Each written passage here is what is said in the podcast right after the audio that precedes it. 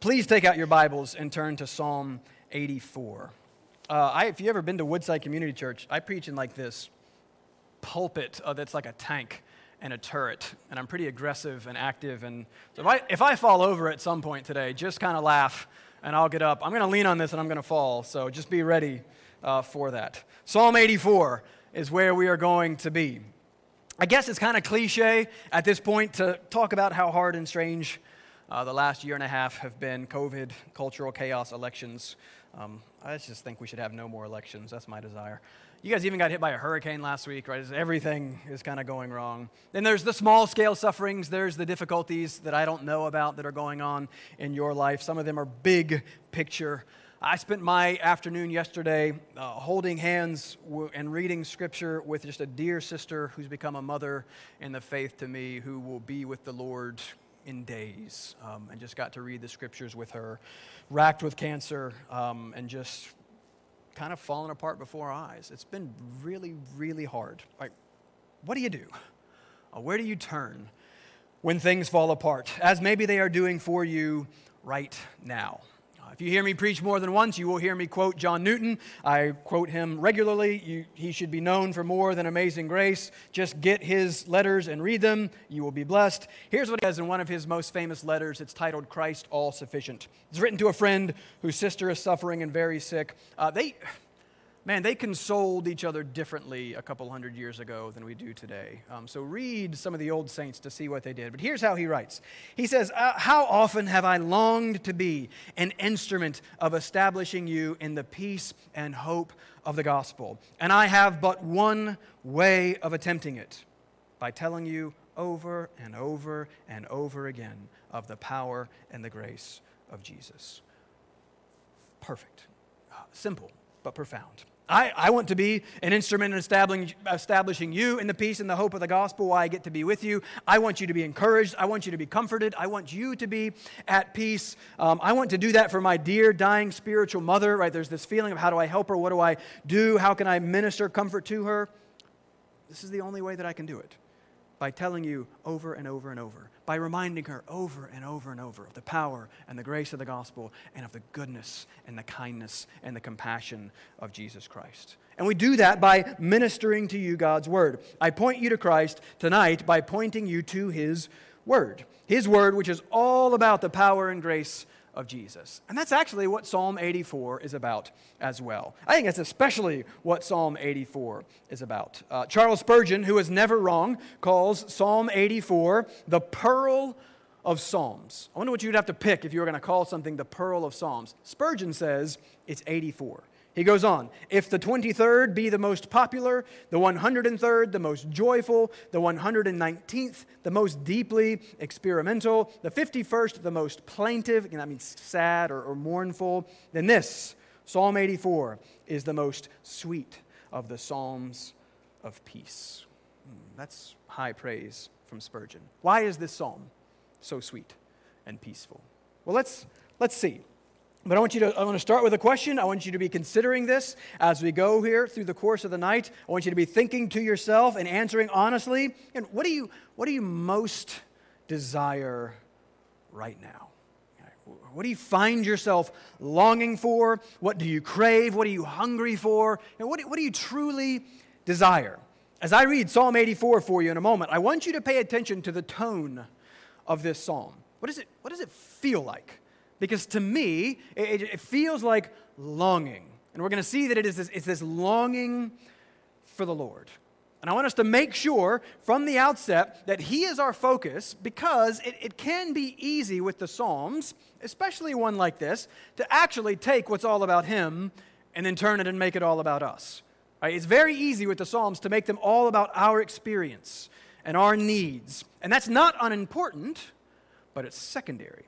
My desire tonight is to direct you not to yourself, but to direct you to the Lord. And that's the desire of the psalmist as well. Notice how it opens and closes. These are important markers at the beginning and end. Look at verse 1. It starts off, O Lord Yahweh of hosts. Verse 12, it ends, O Lord Yahweh of hosts. Right? So that's That's what's sometimes called an inclusio. It sounds like inclusion. A, a, sandwich is this literary device that helps us to understand the main point of something. And the main point here is that this psalmist is just entirely focused on the Lord. The Lord of hosts, we don't use that word anymore. It just means armies. He's the commander, he's the general, he's the king. He has all the strength, all the power, all the authority. And he is the focus of this psalm. And he is the desire of the psalmist. And what I want us to see tonight is that he is the longing of the heart of every Christian. Right, I'm going to focus tonight on that longing language. Lots of people say they believe in God, lots of people say they love God, but these terms have just become so vacuous that they're almost meaningless today. Is there a less meaningful word today than love um, in our culture, right? That word means all kinds of things and anything people want it to mean. So I've been encouraging our people more and more to consider maybe some different language in this question. Do you have an appetite for God? Do you have any sort of actual hunger and desire for Him, for His presence? Okay, you believe and love God. Good, sure. Are you occupied with Him? A.W. Pink defines worship as being occupi- a heart occupied with God that then expresses itself in thankfulness and praise. That's a great definition. Is your heart occupied with God? Do you delight in Him? Do you long for Him? I just want to make the case that that's simply what it means to be a Christian. John 17, 3, eternal life is knowing God in the fullest sense of the word, to know. In Philippians 3, Paul says that knowing Christ is of surpassing worth, and so he's willing to count everything else as loss only to be found in him and to know him. That's the appetite that Paul has there. That's the longing that we're talking about. The godly long to be with God. Simple point tonight. The godly long to be with God, they long for the presence of God. And what we're going to see is that the godly understand that there is a special and unique way in which God is present among his gathered people. And the godly understand that there is a necessary condition. There is something that must first be done for us, for God to be present with and among us, his sinful people. So I've got three points for you this evening. Yes, I am a Baptist minister, so three points. The first point tonight, if you are a note taker, I want us to simply see from this psalm that Christians long for the presence of God. Yes, do you believe in God? Uh, yes, do you love all that language? Good, sure. Do you long for the presence of God? Second, we're going to see that Christians long for the presence of God mediated through the people of God. Christians long for the presence of God, mediated through the people of God. And then, third, we're going to see that Christians long for the presence of God, mediated through the Messiah of God. That's going to be the most important point. So we're going to close with Christ. Uh, the presence of God mediated through the Messiah of God. I'll give you those points again as we go through. But let's read first this pearl of Psalms, this psalm of longing, this psalm of peace. Let's read and be comforted tonight together by God's word. Let's read, and then we're going to pray that, Lord willing, we're going to be confronted with the presence of God Himself because His word is living and active. He's actually with us in and through His Word. So, this is the most important thing you're going to do today, right now. You are going to hear the very voice of God as I read for you His Word. So, pay attention. I'll read for you Psalm 84, but this is what God wants to say to you this evening. How lovely is your dwelling place, O Lord of hosts! My soul longs, yes, faints, for the courts of the Lord. My heart and flesh sing for joy to the living God. Even the sparrow finds a home, and the swallow a nest for herself, where she may lay her young. At your altars, O Lord of hosts, my King and my God. Blessed are those who dwell in your house, ever singing your praise. Blessed are those whose strength is in you, in whose heart are the highways to Zion. As they go through the valley of Baca, they make it a place of springs. The early rain also covers it with pools. They go from strength to strength. Each one appears before God in Zion.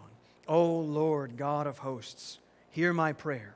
Give ear, O God of Jacob. Behold our shield, O God. Look on the face of your anointed.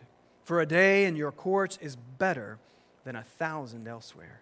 I would rather be a doorkeeper in the house of my God than dwell in the tents of wickedness. For the Lord God is a sun and shield. The Lord bestows favor and honor. No good thing does he withhold from those who walk uprightly. O Lord of hosts, blessed is the one who trusts in you. If you would bow with me and let's, let's pray before we continue. Let's pray. Gracious Heavenly Father, we thank you that you are good.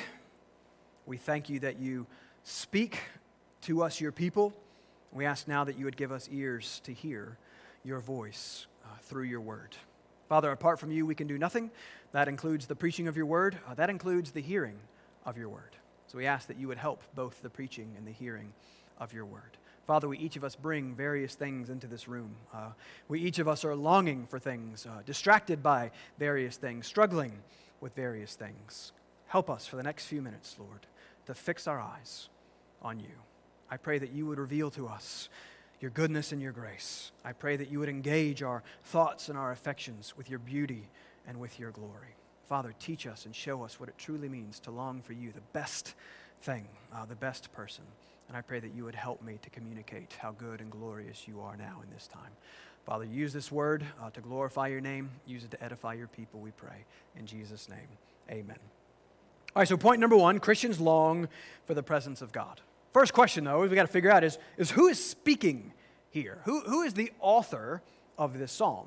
It's actually a good question. The easiest answer from the heading there, I didn't read the heading, is that it is written, it says, by the sons of Korah. Uh, the, that was a family of Levites, most famous actually for their rebellion against Moses, led by the father Korah in Numbers 16. In Numbers 26, thankfully, we find that some of his sons were spared the judgment that God had passed on him and his family. And we find later that they played a role in the temple. They were some of the, the singers and the musicians. So maybe it was they who wrote the psalm. That's the easiest answer.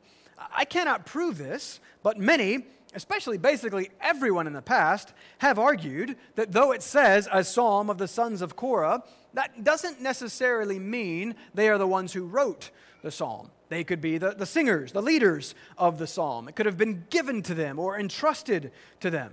So who wrote it?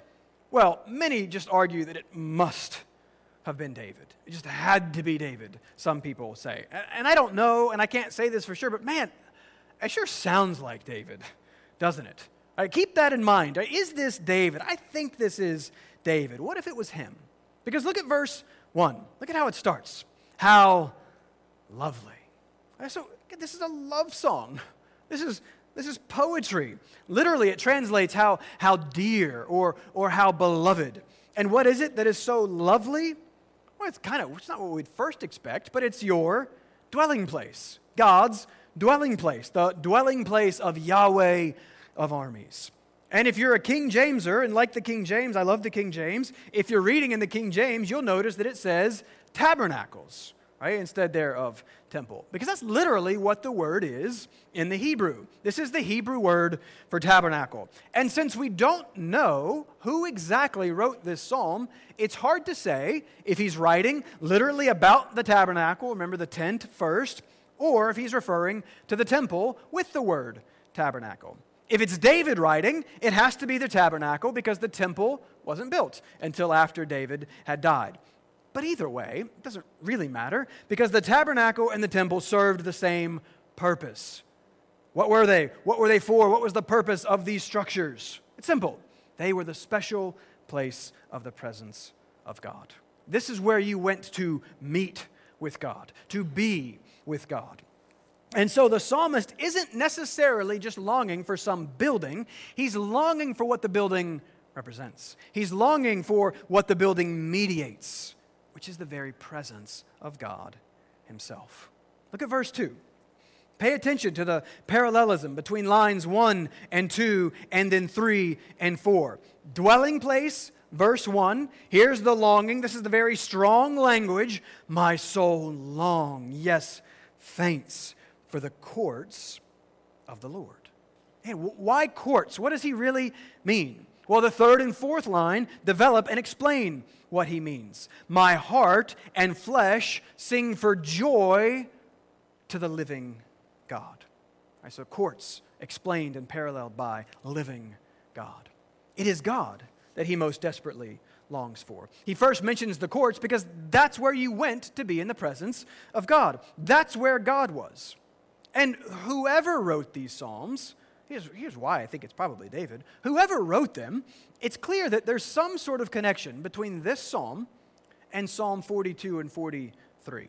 And Psalm 42 and 43 go together. They're just kind of one psalm. So keep a finger for a second on Psalm 84 and flip over to Psalm 42 if you'd like to look at it for a second.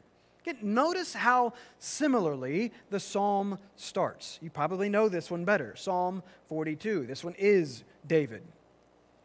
As a deer pants for flowing streams, so my soul pants for you, O God. My soul thirsts for the living God. This is, again, this is really strong. I, quite honestly, this language makes me a little bit uncomfortable. Um, I'm really, I get really animated and excited and energetic in the pulpit. I am nothing like that. And the rest, I save up all my energy all week just to preach. And the rest of the week, I'm just kind of dead and quiet. I'm kind of a robot. I'm not very emotional. Uh, tears make me uncomfortable, which is sad because my family has five girls, so there's lots of tears. Um, but I just, I'm not a very emotional person. And so language like this makes me a little bit uncomfortable. Tell me honestly, do you have any experience of that, of what David just said, this, this soul panting longing for God? Do you believe in God? Yes, good. That's important. Do you love God? Okay, good. Yes, that's important. But again, I want to try to get behind some of those words that we so often just quickly use without thinking or definition. I'm asking, do you have an appetite for the Lord? Do you experience uh, any experience of what the psalmist calls here soul panting, soul thirsting, longing? Hey, unpack the metaphor. Right? Here's the power of poetry. You use these symbols and these pictures, these metaphors. Look at the one he uses. As a deer pants for water, what happens if a deer doesn't get water? It dies. A deer panting for water, if that is not eventually satisfied, the deer dies because water is life. And so that's the language, that's the metaphor he's picking up. And the psalmist David is saying that his soul thirsts for the living God, same language as Psalm 84, because God himself is life. He is the water of the soul. We're working through John on Sunday mornings at our church, and John uses just this, the imagery and the symbolism of water um, throughout the first couple of chapters, kind of culminating in chapter 4, where he offers the Samaritan woman living water. What's he offering her? The Holy Spirit Himself. He's, he's offering God Himself because God is life. He is the water of the soul. The soul without God is dead. And the psalmist understands that. And so, just like we long for that which is life, right? We're thirsty, we drink. We're hungry, we eat food. We don't eat, we die. Here, the psalmist is also longing for that which gives life. He's longing for that which is life. He longs for the living God, he longs for the presence of God. We just memorized for part of our family worship, we just memorized Psalm 16. It's one of my favorites. I mentioned I have four little girls. Uh, we have a fifth on the way that, Lord willing, we hope it's a girl. Um, I kind of like it. I like it being my thing. I like being the guy with all the girls. Um, and we're just trying to keep up with the bunches. Um, but we like being the weirdos in the city that have this big, massive family. Um, so my wife is pregnant. Uh, we got to see a little bit of a scan, and we think it's a girl. Um, the doctor would not confirm or deny, uh, but it sure looks like a girl. I think I understand how these things work. So I think it's a girl. So that's good news. Um, so fifth girl on the way. But we were memorizing this. Have you ever just kind of wrapped your mind around verse 11? Do you actually believe this or, or think this? Psalm 16, 11? In your presence there is fullness of joy. Ah, well, I mean, what if we actually believed that? How would we live if we actually believed that was true? That all of the life that you need and all of that fullness of joy is actually found in God Himself. You know, are you able to find great life and fullness of joy in the presence of God and of simply being with Him and spending time with Him and knowing Him and hearing from Him through His Word, talking to Him through His prayer, and then resting in His plan and promises and living your life in light of these wonderful things that He has revealed uh, to you about Himself and about what He's doing for you? We should all of us just be taking kind of constant stock of how we're doing spiritually. How is your soul doing? Yeah, does it, does it long for God and live for His presence? Because listen, that's the whole point of everything. This is meant to be the whole point of your life. And this is arguably the main theme that's running throughout the whole of Scripture. Right? Back to the beginning, a quick biblical theology here. Right? The story begins with God in the beginning, and we see that He is the God who is. He just is, who exists. And the very first thing we learn about this God is that He's the God who speaks. And in speaking, He creates everything. He starts off by creating a place, but then the pinnacle of his work is the creation of man in the image of God. He made them male and female, he created them, and so now we have a people. And so we start off with a king who creates a place, and then he populates it with a people. That's a kingdom. Right? And in that place, we see that God is with his people in a special, intimate, immediate, unmediated way. God has created this people for himself to be in relationship with him, to be in fellowship with him, to be present with him. But you probably know the story. Genesis 3, things quickly go wrong, right? The people reject the king. They disobey God and rebel against him. They reject relationship with him. They break his good and gracious law. Every relationship has law. And since he is a perfectly good and holy king, he must also be just. He must deal with sin. Sin must be punished. He had warned them the wages of sin is death. We get so caught up with that. Why is he so mean? Like, what's, what's the big deal? Right? It's just, it's just some sin. Guys, it's just logical. Just think about it. We've just established that He is the God of life. He is the author and source of life. If sin is the rejection of God, then in sin, you are rejecting the author and source of life. And so it just logically follows that the result is death. The wages of sin is death. And so the people are cast out of God's place, and ultimately they are cast out of the presence of God. Remember, that's always the point of the place. It's where God is, it's, it's home, it's, it's what we were made for. And so then, starting at chapter 3, the whole rest of the story is about God graciously taking the initiative and leaping right into action to right our wrong, to fix our problem, to do something about the sin that separates us from Him, to make it possible once again for God to be present with His people. That's what we're going to come back to at the end in point 3. But the point that I want you to see is that the presence of God is not something incidental to the story of Scripture. The presence of God is the story of Scripture. Right? He is the living God. He created us in His image and likeness to be with Him, to live in Him. John 17, 3, eternal life is knowing Him and being with Him. This is what life is all about, and this is what God is doing. This is the whole point of the gospel. This is what God is working toward, restoring His presence among His people. It's presence, it's important. And let's, let's be clear, I don't spend a lot of time on this, but uh, the presence of God is not some mystical feeling. It's not some strange emotional charge. People talk about a God feeling. I just feel that God was in the room. Um, I don't know exactly what that means. Um, but you'll notice people say that always when they feel good. That's a problem. We have some special God feeling thing, and it's always a good feeling. Oh, the lights have been lowered. Right, the, the, the, music is setting just the right manipulative mood. I don't know if you guys have ever, I grew up in, oh, this is wrong. My dad was a pastor. I didn't grow up in this church, but I visited and was familiar. You know, the song's over, the lights low, the guy's finishing his sermon, the music starts to play in the background, and then he starts to kind of pick and tug and pull and trying to get people to come forward, right? That kind of moody, manipulatively weird kind of emotional thing that's happening. And it's pretty effective. It feels nice. But what about when you feel bad? Does that mean that God is not present then when you feel bad? Of course not. Right? Praise God that He is just as present when I feel bad. So let's be very careful. The thing that I'm not talking about. Let's not make the mistake of equating the presence of God with some sort of sensory, positive, encouraging K-love feeling or something. No, again, it's, sorry, that's a joke I make a lot at my church. Um, it just came out. It's not a feeling. What we're talking about here is not some sort of vague, I feel good, it must be God. Uh, could have been dinner. I don't know. No, this is not a feeling. This is, this is a fact. This is a reality. This is a spiritual truth. Something that is not accessed by and dependent on some feeling. Thank God, because my feelings, I don't know about you, but I'm just moody and miserable often. Guess what God's presence is not doing? This.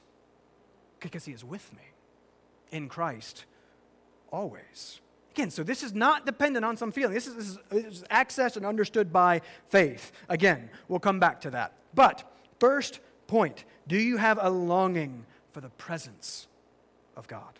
Because it is the nature of being a Christian. This is just fundamental to what it means to be a Christian, is to long for the Lord and to long for his presence. Knowing him is life. And that's how the psalm begins longing, fainting, singing for joy. Or the King James is actually probably a little better here crying out to, or maybe better yet, crying out for the living God. Yet I hope that that's ultimately your answer to the longing question that we began with. But I actually hope that that's not your only answer. Because, point number two, Christians long for the presence of God mediated through the people of God. So we've started with presence of God. Now we're moving on to that presence mediated through the people of God. And, and I don't want you to miss this. This is one of the reasons why I love this psalm. Notice again how he puts it. Look at the text. Notice the language. I mentioned it at the beginning. So, verse 1, we have dwelling place. Verse 2, we have courts. Verse 3, we have altars. Verse 4, we have house. Skip down to verse 7, we have Zion. Verse 10, courts again, and house again. So, again, he's using very specific language for a very specific reason. He's not just longing for God, he's also longing to be in a specific place. And it's the same thing in Psalm 42 again. Go back to Psalm 42. I'm going to make you work. You need your Bibles open in front of you. Go back to Psalm 42 again, because I think we entirely misread this psalm. When I read it a minute, minute ago, I didn't read the last line of verse 2. You should have caught that and be like, oh, wait, this is important.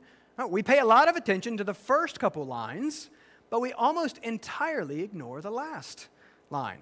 As a deer pants for flowing streams, so my soul pants for you, O God. My soul thirsts for the living God. And we stop.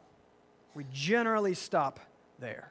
And it, it is, it's good, it's beautiful, it's longing, but we're Americans. We tend to read this entirely individualistically, as if this is only about our personal relationship with Jesus. But don't miss the end of verse 2. He does all that, all the longing, and then he says, When shall I come and appear before God? I said, Hold on. What does that mean? Why is he concerned about being in some place to appear before God if this verse is all just about his uh, devotional life and his personal relationship with the Lord? Well, he tells us, keep reading. In verse 3, he is sad. Why is he sad? Verse 4 these things I remember as I pour out my soul, how I would go with the throng and lead them in procession to the house of God with glad shouts and songs of praise, a multitude keeping festival. We'll see down in verse 6 that he's stuck up in the northern part of Israel, meaning he's away from Jerusalem. He is away from the place of God's presence. But it's not only that. When he remembers, when he longs, he remembers the throngs, the multitudes, the people. Being with people, worshiping God with the people of God. He is sad at the moment because he is isolated, or in the language of our last year and a half, he's quarantined. He's social distanced. He is, he is sad because he is unable to gather with God's people to worship God. And that's part of what he is longing for. And I think that is ultimately what is longed for back in Psalm 84 as well dwelling place, courts, house. Why? Because that's where God is. Remember, it's tabernacle. And if you were to go back to Exodus and read the very detailed account of Exodus, you would notice that there are a lot of parallels there with the garden. Remember, original garden, special place of God's presence. Tabernacle is a picture of that. Sin separates us. All right, God goes to work, righting that wrong, restoring the possibility of presence. And that's what the tabernacle is about. So God is making that possible. He, he's creating covenant with his people. I, I, would love to get into a long discussion about this and talk with you. What is a covenant? Well, again, understand covenants by what we refer to as the Emmanuel principle of the covenant. God frequently attaches to these covenants. He says, I will be your God and you will be my people. And that's covenant. It's all about communion. It's about God restoring the relationship that we ruined. God is restoring his presence. He's the blessing, he is what we get, and that's what covenant is about, and that's what tabernacle was about. And so I don't know if you're like me, but you've kind of read through the Exodus before, and you're like, oh, this is narrative, and there's the miracles, and there's the chase scene and the water. This is really, really interesting. And then you get to the end, and you're like, oh, what's up with the end of this story, right? It's just this, all these details of this tabernacle. Right? It's kind of like this, this downer. What's the point? But then you get to the end of all that, push through, chapter 40, verse 34 the cloud covers the tent of meeting, and the glory of the Lord filled the tabernacle. And Moses was not able to enter the tent of meeting because the cloud had settled on it, and the glory of the Lord filled the temple. You see, God has come God is there. He is literally present with his people. And that's why the psalmist is so longing for the tabernacle. The temple, the same thing happens when Solomon dedicates the temple. The glory of the Lord fills the temple, the whole house of the Lord. It's all about the presence of God. And so this is hard for us to understand. This is why the temple was everything to the Jewish people. It was the center of the whole of their life. It's where God was, and that's where God's people want to be. And that's what explains verse 3 of our psalm. He's away from the house of God, and so he's envious of anything. Look, I, the birds. I'm envious of the birds. Even they get to be at the house of God. Even a sparrow finds a home, and the swallow a nest for herself, where she may lay her young at your altars, O Lord of hosts, my King and my God. But look at verse 4. Blessed are those who dwell in your house, ever singing your praise this is kind of a trick question here. Like, who, who gets to dwell in God's house? Who, who actually gets to go inside the temple and inside the tabernacle? I think we are, we make a, I think we tend to make a mistake here. We tend to equate this beautiful, I'm kind of, again, I'm kind of jealous of your beautiful building here. Um, got, we tend to equate these beautiful church buildings, these structures that we have, and we just kind of assume, oh, you know, that's like the tabernacle and the temple. It's kind of like the same thing.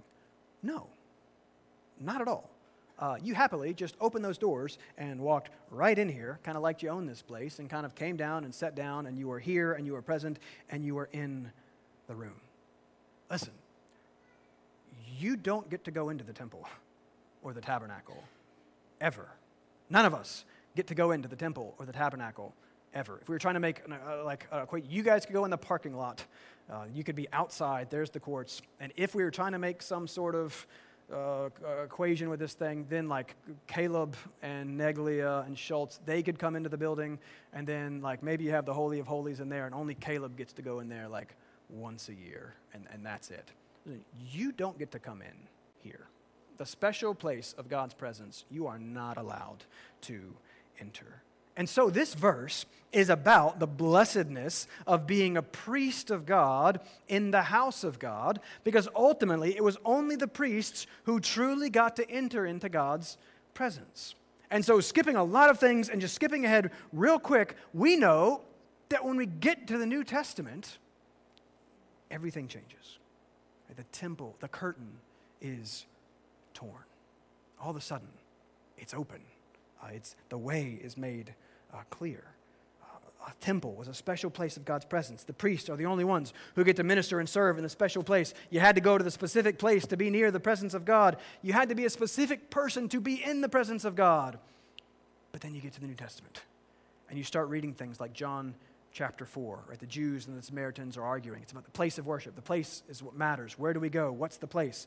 Verse 23, Jesus says, But the hour is coming and is now here when the true worshipers will worship the Father in spirit and truth. we can't even, we can't grasp how huge that was and how different that was. How is that different? Why is this, how is this possible? We read in 1 Peter 2 9 that we are a chosen race and a royal priesthood. Oh, come on, if you know your Old Testament, that's huge. Priests are the only ones who could enter into the place of God's presence. Now here comes Peter and says, Oh, by the way, Christians, you are priests. Not only that, 1 Corinthians 3:16, Paul says, "Do you not know that you are God's temple and that God's spirit dwells in you?" So for a first century Jew, they just what? The temple was everything. And here comes Paul saying, You're the temple. That thing, that place where God is present. That's now you. We just read in Exodus, 1 Kings, God fills the temple with his cloud of glory. And now here Paul says that God does the exact same thing with his people, filling them, being present not only with, but in them. You see, God is now no longer especially present in a place, but in a people. The point I'm trying to make is that while, yes, God personally takes up residence and dwells in each individual Christian, John 14, 23, just write this down and meditate on this while you go to bed tonight. If anyone loves me, he will keep my word, and my Father will love him, and we will come to him, and we will make our home with him. So, but yes, while that's wonderfully and gloriously true, when Paul writes that you are a temple, I'm from the South, the you is plural, right? It's, it's, it's y'all. Right? It's, it's the same in Ephesians 2, where he uses the same metaphor. We are members of the household of God. Verse 20, built on the foundation of the apostles and prophets, Christ Jesus himself being the cornerstone, in whom the whole structure, being joined together, grows into a holy temple in the Lord. In him you all also are being built together into a dwelling place for God by the Spirit. And do you see how corporate that is? Paul twice says together, together. It's ultimately the church together that is a dwelling place for God. So, yes, God no longer dwells in a place, He dwells in a people, but that is a people, I don't want us to miss this. Biblically, that is a people that is together. And I want us to get this because we have all gotten too comfortable over the last year plus with staying home and with Zoom. And some people are doing things called virtual church. That's not a thing, by the way. And so, while, yes, again, I, I, hope you're longing for the presence of God, I hope also that you are recognizing the unique and wonderful way in which God is specially present in the corporate gathering of his people. And I hope that you are longing, especially especially for his presence mediated here. Yes, praise God. He is present with us always. He will never leave you nor forsake you, for you are with me. Where shall I go from your presence? He is a very present help in time of trouble. The upright shall dwell in his presence. Yes, yes, and amen. Praise God. But God is also present in a very unique way among his church, gathered together with one another, with Him, to worship Him. And so Spurgeon says in the opening to one of his sermons on this psalm, he says, When David was far away from the services of the tabernacle, he envied the birds that had built their nests near the sacred shrine. And Christians, in like manner, when they are debarred from the holy associations of Christian fellowship and united worship, always sigh over the lost privilege of meeting with their brothers and sisters in Christ. Ah, I think that's wonderful. Were you at all sighing? Were you, were you sad over the lost privilege of meeting with your brothers and sisters in Christ last year? If so, that's a very, very good thing. That is a very healthy sign of spiritual life. Yes, Christians long for the presence of God, but they also understand that there is a special way in which God is present with and in his people gathered together for corporate worship. And so Christians always long to be present with God's people. This is why I just, I'm increasingly convinced that you simply cannot be a Christian and choose not to gather with other Christians. You just can't. You know, I'm, not, I'm not talking about those who long to but are providentially hindered. Uh, my dear sister, our dear sister Lydia, cannot gather with us at church. I am not talking uh, about that. I am talking about those who claim to be Christians but choose not to gather with God's people. The people who claim to love Christ but have nothing to do with the people of Christ. That's not a thing. You can't do that. You can't say, hey, I really love you, Matt. Man, your kids, I just hate them. They're, they're so annoying. Nope, that doesn't work. Um, we're not friends. Uh, you, cannot love me and not love my children. No. Christians have an appetite for God's people. Church, this has been God, something that's been weighing on me. I think God loves his people. That sounds pretty simple. Uh, it's pretty profound. Look at what God has done to be with his people. Again, how, dare we, how dare you, let's be as, like, as, as confrontational as possible because I get to leave. Um, how, how dare you dislike that which God loves? How dare you even consider hating that which God loves and sent his son to die for? How arrogant do we have to be to think that it is okay for us to say, oh, that person? Nah, I don't like that person. You don't have that option, Christian. You don't get to do that um, because God loves that person and God has rescued and redeemed that person. Look at what God has done to be with his people. Therefore, those who love God will also then passionately love God's people and long to be with them. Just go read the book of First John. The Christian life is a life together. The church is God's people gathered together to worship God together. Do you love and long for that time each week? Church, do you recognize the great privilege it is to have to gather together regularly with brothers and sisters in Christ? Just think about uh, there's I mean there are some Christians in Afghanistan, right? Let's let's consider them. Right? Consider what they're going through and their inability to gather right now. And yet we take something like this for granted you recognize what a privilege it is? Uh, the church just blessed us with 12 weeks of sabbatical. It was wonderful. We were away and we were resting. And so, again, visiting 12 different churches in the South where everybody thinks it's the Bible Belt. Church, it's hard to find good preaching. I listened to some really bad sermons while I was away. Uh, you guys are blessed to have not just one, but multiple men uh, who can faithfully minister to you God's word. You need to know what a privilege um, that is and love and long for the worship of God and the, the preaching of God's word and doing all of that uh, together. Christians long to be with Christians because God mediates his presence in a special way through his people gathered together. That clock's too far away to see, so I'm just going to pretend that I can't see it. Finally, point number three. I'll be quick. Christians long for the presence of God mediated through the Messiah of God. Uh, we're just having to skip over a lot of important stuff there in the middle. Uh, I've chosen to use the word mediated on purpose. Uh, again, in the garden, God's presence with his people was unhindered and immediate. Uh, that's not the case anymore, right? That's, that's kind of like the core claim of mysticism, is that you can still experience God's uh, uh, immediate, unmediated presence. No, no, no. Be careful. That's not biblical. Because again, remember the problem of Genesis 3. God's people cast out of his presence because of sin. Uh, sin separates, sin separates, so our sin separates us uh, from him. How then, all of a sudden, did we get to all that we just read in the previous point of God making his home with us? Uh, of Christians being his priests and temple, of his perfect and holy presence being mediated through his imperfect and sinful people. The wages of sin is death. You are a sinner.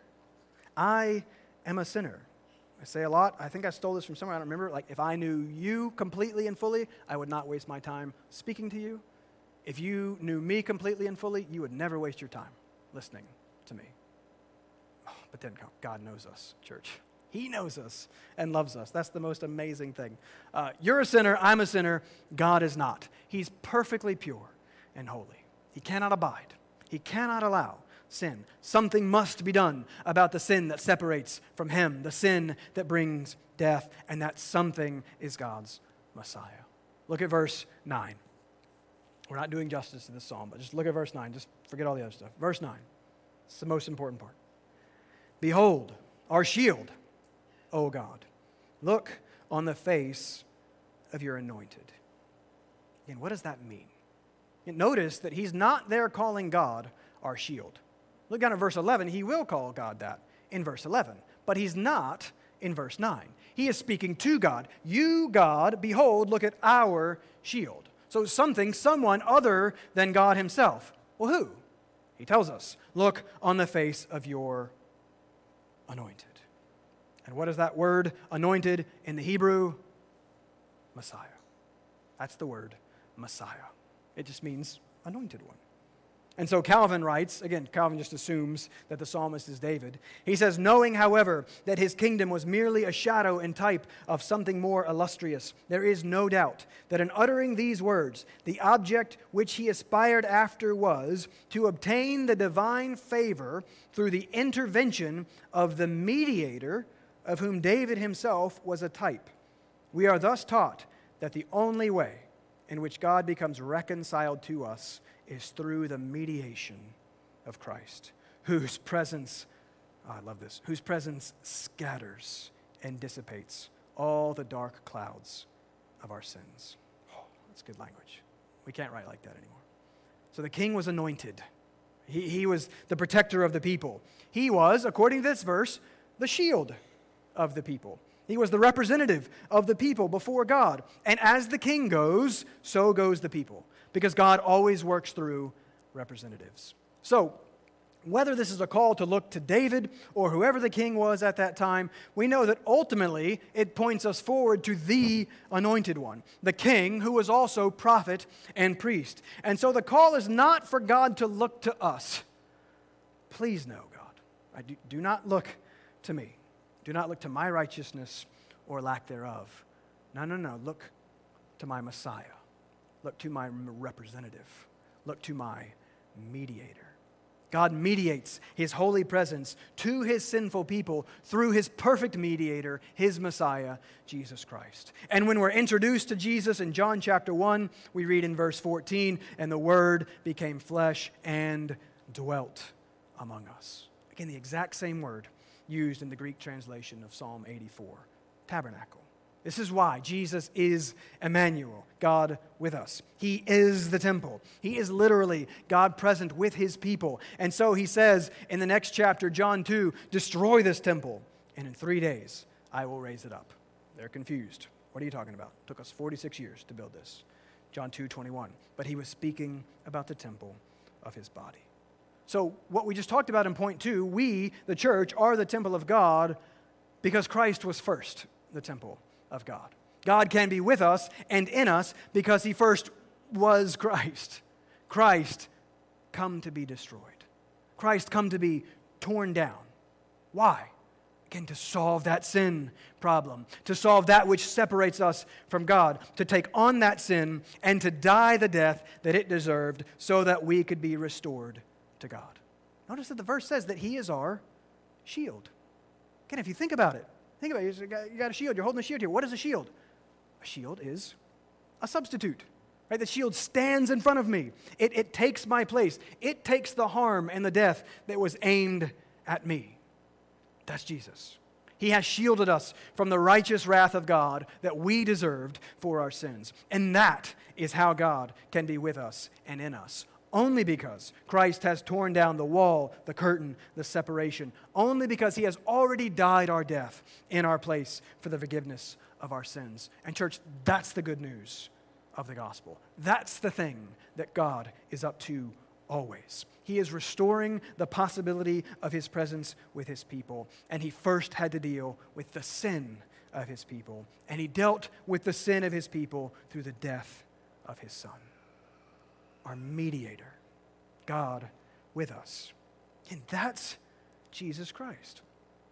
Do you know him? Do, do, you, do you long for him?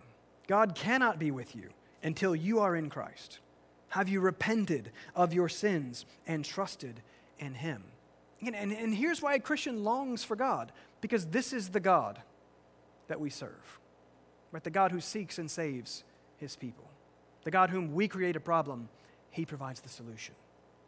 And He sends His own Son to die in our place. Church, that's the best news in the world, and we don't believe it. We just, we don't live like we believe it. Because um, if we did, oh, church, it would be an amazing thing, because nothing can touch that. Stage four crippling cancer cannot touch that. Uh, my dear sister Lydia is safe in the hands of the Lord. Um, we experience loss, she's going to experience great gain because of this, because of Christ. And so, are you, are you concerned about your soul at all? Have you demonstrated? Um, uh, we have demonstrated uh, these last year or so that we are very concerned about our physical health during this pandemic. Again, that's fine, that's good. But are we concerned at all about our spiritual health? Martyn Lloyd-Jones, on this uh, sermon on Psalm 84, writes this I, I found this particularly timely for our current situation. The ultimate secret of every godly Christian. Whoa, this is big, so pay attention. The ultimate secret of every, every godly Christian, the real secret of this psalmist, as he puts it so plainly here, is that he has come at last to realize that the most priceless thing in his life is his soul. The soul within me goes on for all eternity. God has put it into me. God breathed into man so that he became a living soul. That is what stamps men and women as being made in the image of God. My soul is the most precious thing of all. That is what I want to safeguard and protect.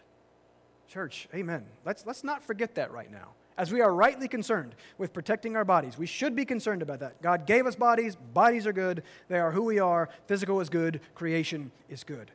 But it doesn't seem like we're at much, much risk right now of forgetting the goodness of the body and the necessity of caring for the physical. Everyone is aware and concerned about that. That's not bad. But we must not forget that the soul is the most precious thing of all and of infinite value. And it is only the good news of the gospel. The good news that we, the church, have been given and charged with speaking that is the cure for the sin sick soul. As in, church, uh, I'll encourage you with this again. The, the world can do everything better than we can, except for grace and the gospel. Don't try to outcompete the world on anything else. We've got this thing. Let them do the other things. We've got the gospel, and we've got grace. And so that's how we best minister to and care for people. Be concerned for your health, but are you concerned at all for your spiritual health? Be safe. But is your soul safe in Jesus? Have you repented and believed? And if you have, then ah, God is for you and God is with you, and nothing could change that. Right? How could we ever doubt and distrust Him? How could we ever worry? Do we see that what He's been doing from the very beginning? He created us for Him, and He is good, and He is life, and life with Him is the ultimate good. In His presence, there is fullness of joy. And that's what he's after for you. He's not miserable. He's not a miser. He's not just trying to make your life miserable. No, he's working things out perfectly for your ultimate good, which is the fullness of joy, which is an experience of him and all his beauty and all his glory. That's what he made you for. And you did everything you possibly could not to be with him. You rejected him, you rebelled against him, and yet he runs after you. He sends his own son to die instead so that you could be redeemed and restored. Again, do we understand the lengths that God has gone to save our soul? There is great joy to be found there, church. That is why, verse 10 one day in his courts, one day with God is better than a thousand elsewhere. 4, verse 11 the Lord God is a sun and a shield. The Lord bestows favor and honor. He is life and light. He is safety and protection. And he gives, as the King James better puts it, grace and glory. And do you believe this verse? I, I don't know if I do sometimes. No good thing does he withhold from those who walk uprightly. And do you believe that right now? And no matter how bad your circumstances seem, circumstances do not change God's promises. He is good, and no good thing does he withhold from his children. He is withholding no good thing from my dear sister who is stricken and suffering with cancer. Are you prepared to let God determine what is a good thing for you? Are you going to continue to demand, or are you going to continue to demand good things as defined by you? Romans 8:12 He who did not spare his own son but gave him up for us all how will he not also with him graciously give us all things and church he's done it he already has in Christ so love him Long for Him. His goodness is not determined by your current circumstances, but by the cross. And His goodness is infinitely displayed there. And so in Him you are infinitely blessed. three times, verse 4, 5, and 12. You are blessed with God Himself. And so, what I want for you is for you to long for Him, to love to be with Him, and to love to be with His people. Verse 12 Trust Him because He has given you His Son. And He is why this is the pearl of Psalms, or the psalm of great peace, because Jesus Christ is our peace no matter what. And so find great joy and hope in Him. Uh, church, I love you very much. I'm very thankful that I get to be here with you. We're going to be praying that for you guys. Um, and God is very, very good and gracious. And so we're going to pray now as we close that you'll find joy in Jesus. Let's, let's pray. Father, thank you for your grace. Thank you for your word. Father, my words have been many. I pray that your word would be central. I pray that your word would be the focus. I pray that your spirit would come and work in our hearts in accordance with that word. Father, fill us with this longing. Father, we fall so short of what it is uh, that we see here expressed in this psalm. Father, forgive us for our apathy sometimes when it comes to the things of God. Forgive us for how much more we long and love and pursue the things of the world. Father, how foolish. Help us to believe that these things are true. Help us to believe that fullness of joy is found in you, that life itself is found in being with you. And Father, shape and mold us into the image of Jesus Christ. Father, I pray for Gateway Church. I thank you for what you have been doing in their midst. Um, Father, you love your people and you love your church. And so we ask and pray that you would build this church and that you would do it for your glory. We pray that you would build it upon the foundation of your word. We pray that you would give the elders here much wisdom and much um, conviction uh, that the Word is the only hope of this church. And as the Word goes forth from this pulpit in the power of the Spirit, we pray that you would save sinners, bring people from death to life, and build your church and bless these saints, Lord. Um, Father, apart from you, we can do nothing. So we ask for your help now, and we ask it in Jesus' name. Amen.